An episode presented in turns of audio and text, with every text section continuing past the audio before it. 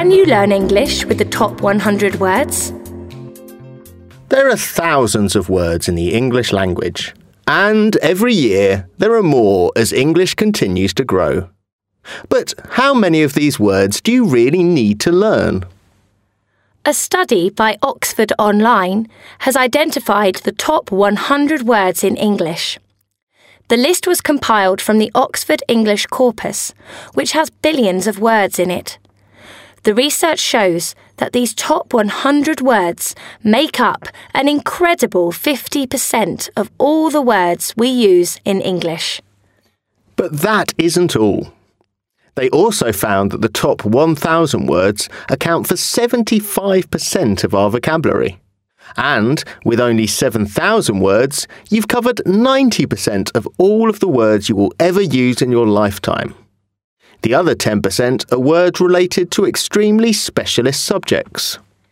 Incredibly, they also found that the top 10 words in English the, be, to, of, and, a, in, that, have, I make up 25% of all the words we use. So, if you take any 100 word paragraph from an article, the chances are that 25 of them will be one of these words. Sound good? Unfortunately, it isn't that straightforward. For a start, most of the words that appear in the list are head words. A head word is like a root word, with lots of other words that come off it.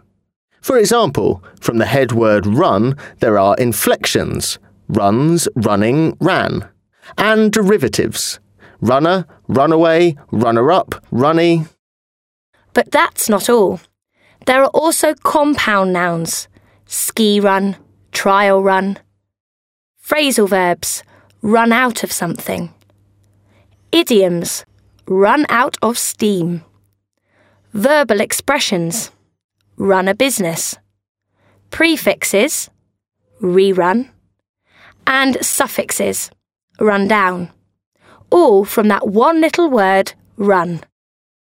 On top of that, words often have different meanings.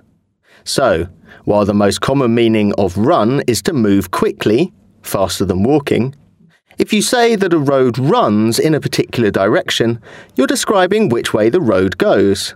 For example, the road runs from north to south. So, of the 1,000 high frequency head words, there are thousands of other related words. However, studying high frequency words can still be useful. If you know the basic meaning of the head words, you can often guess the meaning of the other terms and expressions. So, get studying that list.